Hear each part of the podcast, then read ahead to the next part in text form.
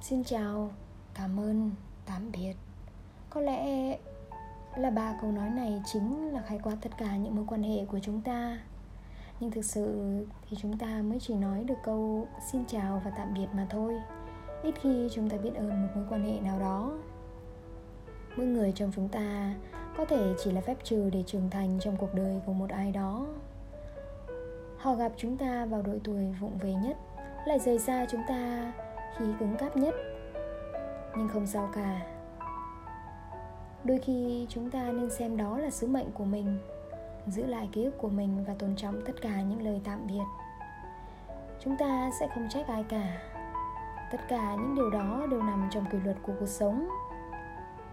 Có người bước ra sẽ lại có người bước vào, luôn rộng lòng và biết ơn tất cả.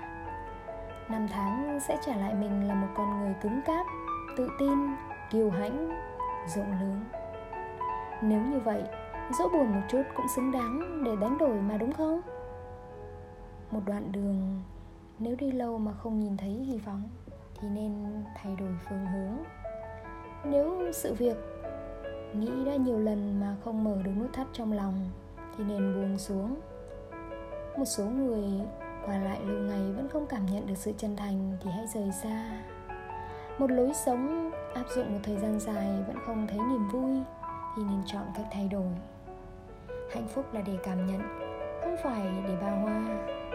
Công danh là để cống hiến, không phải để kiêu mạn. Vật chất là để sử dụng, không phải để khoe khoang. Tiền bạc là để chi tiêu, không phải để so lường cuộc sống là để trải nghiệm, không phải để toán tính.